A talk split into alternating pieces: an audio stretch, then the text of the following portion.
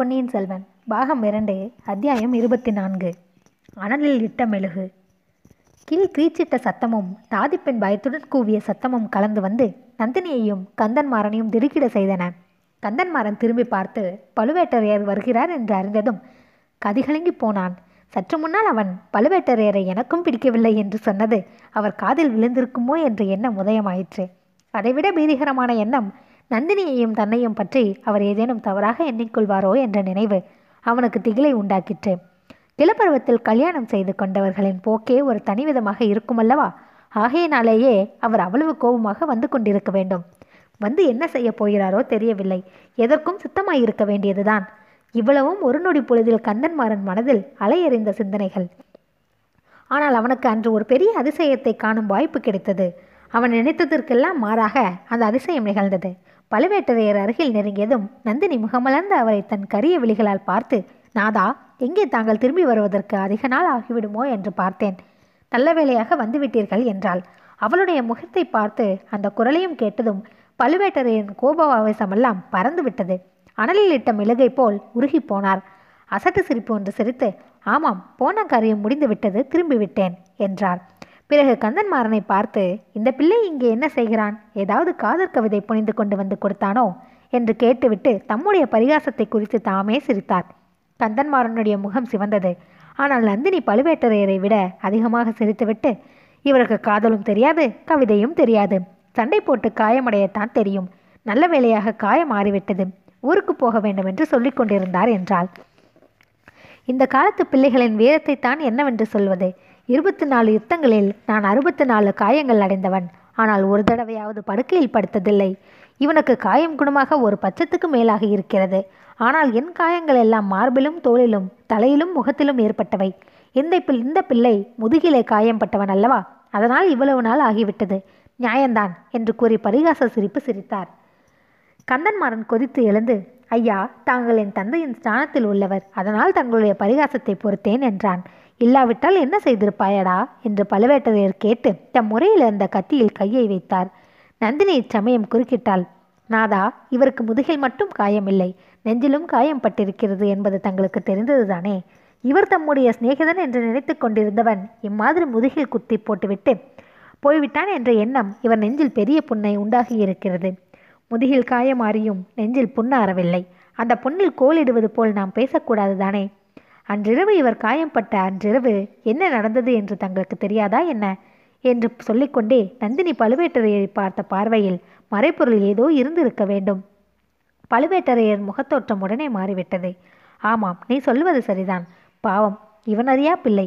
இவன் தந்தையோ என் பிராண சிநேகிதர். இவன் ஏதோ தெரியாத்தனமாக கூறியதை நான் பொருட்படுத்தக்கூடாதுதான் இது கிடக்கட்டும். நந்தினி ஒரு முக்கியமான விஷயம் சொல்வதற்காக இப்போது வந்தேன். அது இவனுக்கும் தெரிந்திருக்க வேண்டியதுதான். இலங்கை மாதோட்டத்தில் ஒருவனை ஒற்றன் என்று சந்தேகித்து பிடித்திருக்கிறார்களாம். அவனிடம் இளவரசன் அருள்மொழிவர்மனுக்கு ஓலை ஒன்றிருக்கிறதாம். அங்க அடையாளங்களிலிருந்து அவன் நம் கந்தன்மாரனுடைய அழகான சிநேகிதனாய் இருக்கலாம் என்று நினைக்கிறேன். அவன் பெரிய கைகாரனாய் தான் இருக்க வேண்டும். நம் ஆட்களிடம் அகப்படாமல் தப்பி இலங்கைக்கு சென்று விட்டான் பார் என்றார் பழுவேட்டரையர். நந்தினின் முகபாவத்தில் அப்போது ஏற்பட்ட ஒரு கனநேர மாறுதலை மற்ற இருவரும் கவனிக்கவில்லை. அடே தப்பிச் சென்று விட்டானா? இலங்கைக்கா போய்விட்டான் என்று கந்தன்மாறன் ஏமாற்றத்துடன் கூறினான். நாதா அவன் தப்பி சென்றது எனக்கு ஒன்றும் அதிசயமாய் தோன்றவில்லை.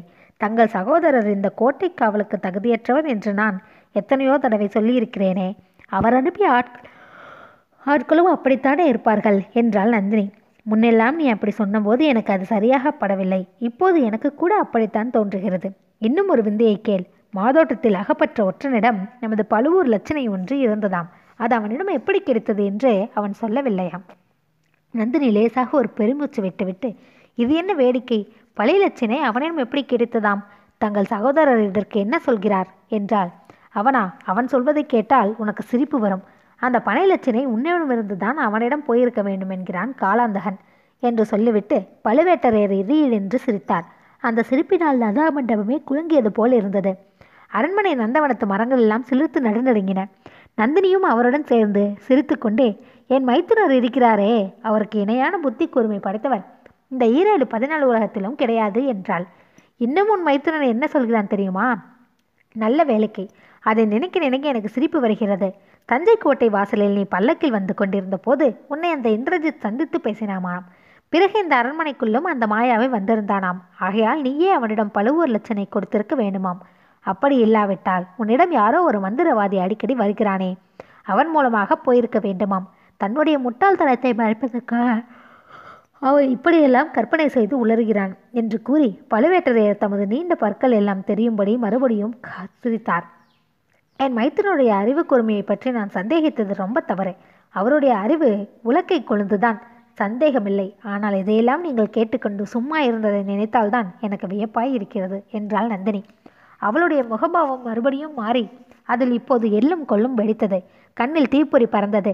வீராதி வீரரும் போர்க்களத்தில் எத்தனையோ வேல்வீச்சுகளை இருமாந்து தாங்கியவருமான பெரிய பழுவேட்டரையர் நந்தினியின் சிறு கோபத்தை தாங்க முடியாமல் தடுமாறினார். அவருடைய தோற்றத்திலும் பேச்சிலும் திடீரென்று ஒரு தளர்ச்சி காணப்பட்டது.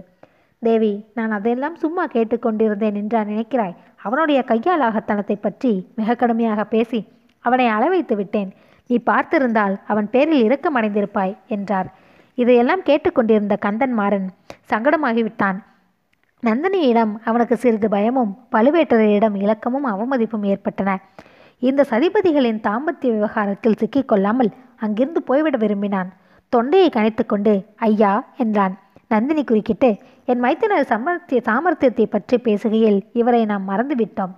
இவர் ஊருக்கு போகிறேன் என்று சொல்கிறாரே போகலாம் அல்லவா என்று கேட்டாள். நன்றாய் போகலாம். இத்தனை நாள் இங்கு இவன் தங்கியிருந்தது பற்றியே இவனுடைய தந்தை கவலைப்பட்டு கொண்டிருப்பார். இவரிடம் ஓலை ஒன்று கொடுத்தனுப்ப விரும்புகிறேன். கொடுக்கலாம் அல்லவா? ஓலையா? யாருக்கு? காஞ்சியில் உள்ள இளவரசருக்கு. பழுவேட்டரையர் நந்தினியையும் கந்தன்மாறனையும் சந்தேக கண்ணால் பார்த்து இளவரசருக்கு ஓலையா? நீயா எழுதுகிறாய்? எதற்கு? என்று கேட்டார் இளைய பிராட்டி தம்பிக்கு ஓலை எழுதி இவர் சிநேகிதரிடம் அனுப்பியிருக்கிறார். பழுவூர் இளையராணி அண்ணனுக்கு ஏன் ஓலை எழுதக்கூடாது? எழுதி இவரிடம் ஏன் அனுப்பக்கூடாது? என்றாள் நந்தினி. இவன் சிநேகிதன் கொண்டு போன ஓலை இளைய பிராட்டி குந்தவை எழுதிய ஓலையா? உனக்கு அந்த விஷயம் எப்படி தெரிந்தது? என்று பழுவேட்டரையர் கேட்டார். பின்னே எதற்காக என்னிடம் மந்திரவாதி அடிக்கடி வருகிறானாம்? அவன் மந்திரத்தின் மூலமாக தெரிந்தது. என் மைத்தன ஆட்களின் லட்சணம்தான் தெரிந்திருக்கிறதே. பழுவூர் பனை லட்சணை அவனிடம் இருப்பதாக கண்டுபிடித்து கொண்டு வந்து சொன்னவர்கள் ஓலை குந்தவை அனுப்பியது என்று சொல்லவில்லை. பாருங்கள். லட்சணையை பற்றியும் நம் ஆட்கள் சொல்லவில்லை. அன்பில் பிரம்மராய ராமேஸ்வரம் போய்விட்டு திரும்பி வந்திருக்கிறார். அவர் கொண்டு வந்த செய்தி அந்த பிராமணனாவது குந்தவை தேவியின் ஓலையை பற்றி தங்களிடம் சொன்னாரா? இல்லை. நாதா நான் தங்களுக்கு எச்சரித்ததை எண்ணி பாருங்கள். இந்த ராஜ்யத்தில் உள்ள அவ்வளவு பேரும் சேர்ந்து தங்களை வஞ்சிக்க பார்க்கிறார்கள் என்று நான் சொல்லவில்லையா? இது உண்மை என்பது இப்போதாவது தங்களுக்கு தெரிகிறதா? மந்திரவாதி சொன்னதை மட்டும் நான் நம்பிவிடவில்லை. கோடிக்கரையிலிருந்து சிறைப்பிடித்து கொண்டு வந்த வைத்தியர் மகனையும் அழைத்து வர செய்து விசாரித்தேன். அவனும் அதை உறுதிப்படுத்தினான். இளைய பிராட்டி தன் தம்பிக்கு ஓலை அனுப்பியிருப்பதாக சொன்னான் என்றாள் நந்தினி. பழுவேட்டரையருக்கு கண்ணை கட்டி காட்டிலே விட்டது போல் இருந்தது. கந்தன்மாறனை அவர் அருவருப்புடன் பார்த்தார். அந்த சிறு பிள்ளையை பக்கத்தில் வைத்துக்கொண்டு இப்படியெல்லாம் பேசுவது அவருக்கு பிடிக்கவில்லை. இதை குறிப்பினால் உணர்ந்த நந்தினி நம்முடைய கதையை இருக்கவே இருக்கிறது. இவருடைய பிரயாணம் ஏன் தாமதிக்க வேண்டும்? என்று கூறிவிட்டு கந்தன்மாறனை பார்த்து ஐயா காஞ்சி இளவரசிடம் இந்த ஓலையை நேரே கொண்டு போய் கொடுக்க வேண்டும். கொடுத்துவிட்டு அவர் மறு ஓலை கொடுத்தால் சர்வ ஜாக்கிரதையாக அனுப்பி வைக்க வேண்டும். தங்களுடைய கடும்பூர் மாளிகைக்கு இளவரசரை அழைப்பதற்கு மறந்துவிட வேண்டாம் என்றாள். என் தந்தையிடம் என்ன சொல்ல இது பலவூர் மன்னரின் விருப்பம் என்று சொல்லலாம் அல்லவா? கந்தன்மாறன் சற்று தயக்கத்துடன் கேட்டான். தாராளமாக சொல்லலாம். என்னுடைய விருப்பம்தான் பழுவூர் மன்னரின் விருப்பமும். நாதா நான் சொல்வது சரிதானே? என்றாள் நந்தினி.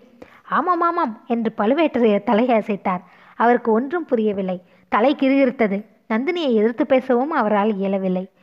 கந்தன்மாறன் சென்ற பிறகு நந்தினி பழுவேட்டரையர் மீது தன் காந்த கண்களை செலுத்தி கொஞ்சம் கிளியின் குரலில் நாதா என்னிடம் தங்களுடைய நம்பிக்கை குன்றிவிட்டதாக தோன்றுகிறது. என் மைத்துனருடைய துர்போதனை ஜெயித்து விட்டது போல் காண்கிறது என்றாள்.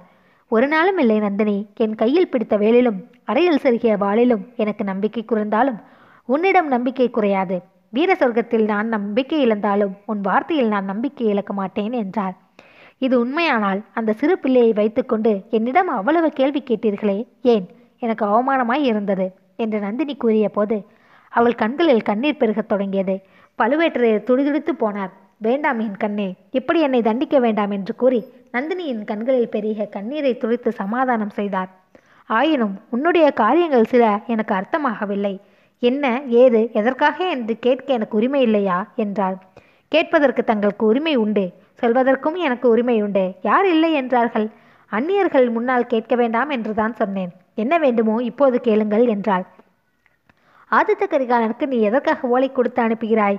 கடம்பூர் மாளிகைக்கு எதற்காக அவனை அழைக்க சொல்கிறாய்? அவன் அல்லவா நம்முடைய யோசனை நிறைவேறுவதற்கு முதல் விரோதி? என்றார் பழுவேட்டரையர். இல்லை இல்லை. ஆதித்த கரிகாலர் நம் முதல் விரோதி இல்லை. அந்த பழையாறை பெண் பாம்புதான் நம் முதல் விரோதி. அவளை எதற்காக நம் அரண்மனைக்கு நான் அழைத்தேன்? அந்த காரணத்துக்காகவே தான் ஆதித்த கரிகாலனையும் கடம்பூர் மகளுக்கு அழைக்க சொல்கிறேன். நாதா நான் அடிக்கடி சொல்லி வந்திருப்பதை இப்போது ஞாபகப்படுத்திக் கொள்ளுங்கள். இளைய பிராட்டி குந்தவை தன் மனதிற்குள் ஏதோ ஒரு தனி யோசனை வைத்திருக்கிறாள் என்று சொல்லி வந்தேன் அல்லவா? அது என்னவென்று இப்போது கண்டுபிடித்து விட்டேன். மற்ற எல்லோரையும் விலக்கிவிட்டு அவளுடைய இளைய சகோதரன் அருண்மொழிவர்மரை தஞ்சாவூர் சிம்மாசனத்தில் ஏற்றி வைக்க அவள் தீர்மானித்திருக்கிறாள். அவளுடைய சூழ்ச்சிக்கு எதிர் சூழ்ச்சி செய்து அவளுடைய நோக்கம் நிறைவேறாமல் செய்ய வேண்டும். காஞ்சிக்கு நான் ஓலை அனுப்பியதன் காரணம் இப்போது தெரிகிறதல்லவா? என்று நந்தினி கேட்டுவிட்டு பழுவேட்டரையரை பார்த்த பார்வை அவருடைய நெஞ்சை ஊடுருவி அவர் அறிவை நிலைகுலைய செய்தது. ஒன்றும் தெரியாவிட்டாலும் ஆம் தெரிகிறது என்று குளிரினார் அந்த வீரக்கிழவர். நாதா தாங்களும் தங்கள் முன்னோர்களும் புரிந்த அரும்பெரும் வீர செயல்களினாலேயே இன்று இந்த சோழ சாம்ராஜ்யம் இவ்வளவு பல்கி பெருகி இருக்கிறது.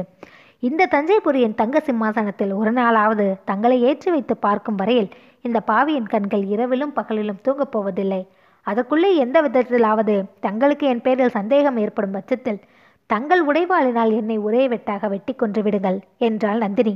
என் கண்ணே இத்தகைய கர்ண கடூரமான மொழிகளை சொல்லி என்னை சித்திரவதை செய்யாதே என்றார் பெரிய பழுவேட்டரையர்.